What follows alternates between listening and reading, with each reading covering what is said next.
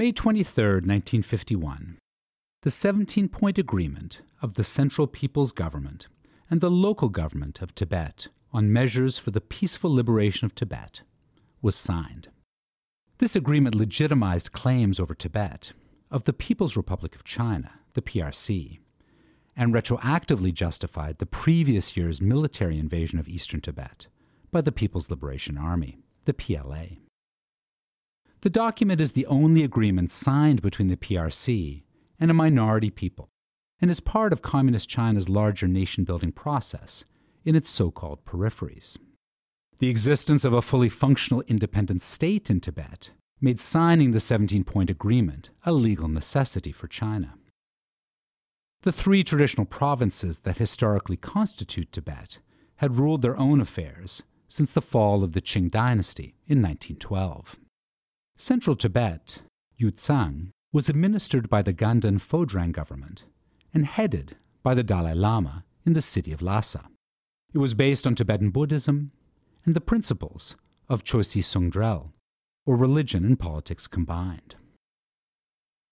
The two other Tibetan provinces, Kham in the east and Amdo in the northeast, had their own local rulers, who nonetheless were faithful to the Dalai Lama and Tibetan Buddhism.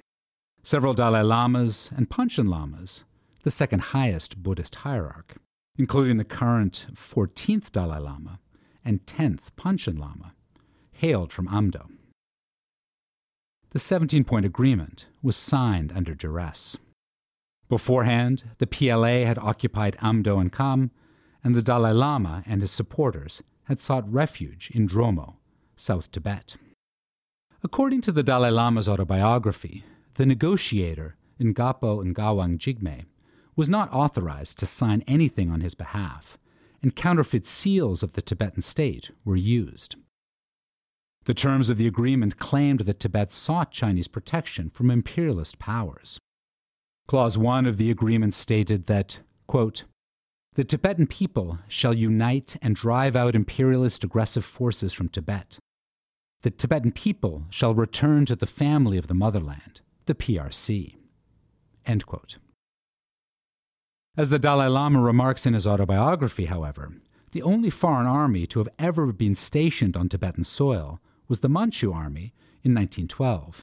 At the time of the 17 point agreement, there were only a handful of Europeans in Tibet. Rather than liberating Tibetans, then, the agreement was a tool to consolidate China's hold of Tibet.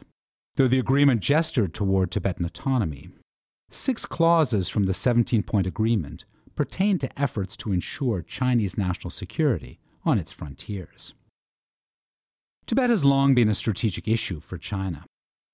Chinese policymakers from the late Qing period onwards saw Tibet as the back door for invaders to attack the Middle Kingdom. The communists under Mao Zedong acted on that same assumption. Yet the Chinese absorption of Tibet created the conditions for border disputes between China and India. Both countries have engaged in armed conflict over the borders, recently in May 2020, when the PLA and the Indian Army clashed in the Galwan Valley. The agreement did provide a range of rights to Tibetans pertaining to religion, culture, and traditional institutions. The Tibetan political system was left intact, and with it, the authority of the Dalai Lama and the Panchen Lama.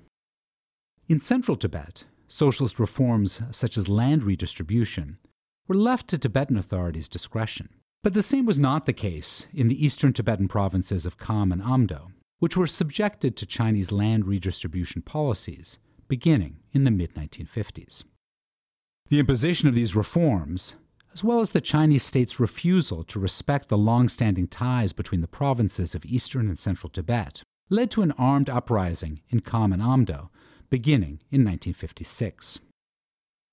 Recently declassified materials from Russian archives show that communist forces used Soviet aircraft to bomb local monasteries in punitive missions.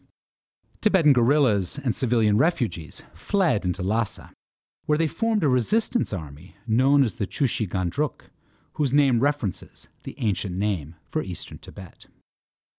By 1959, the uprising spread to central Tibet.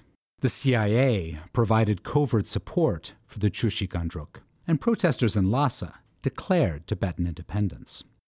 Rumors spread that the Chinese were preparing to arrest the Dalai Lama, who escaped to India before the PLA retook Lhasa after heavy shelling.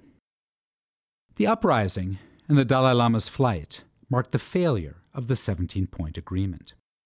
From exile, the Dalai Lama has continued to repudiate the agreement, claiming it was thrust upon the Tibetan government and people by the threat of arms. The agreement was born out of Tibet's distinct political status. Analysts have referred to this agreement as a blueprint of the PRC's current one country, two systems formula, which has been applied to Hong Kong. However, for the Chinese state, the desire to assimilate Tibet into the Chinese nation and thus strengthen its security took precedence over the actual implementation of the 17 point agreement. The promise of autonomy has rung hollow throughout the last 70 years, as Chinese authorities continue to make every important decision in the region. Because Chinese security preoccupations remain dominant, Tibetans have engaged in steady resistance that has ranged from mass protests to self immolations. 160 Tibetans have self immolated since 2009, including Yonten, a 24 year old former monk from Kirti Monastery in eastern Tibet, who set himself on fire on November 26, 2019. For Tibetans, the annual commemoration of the signing of the 17 point agreement is a moment to challenge China's legitimacy in Tibet.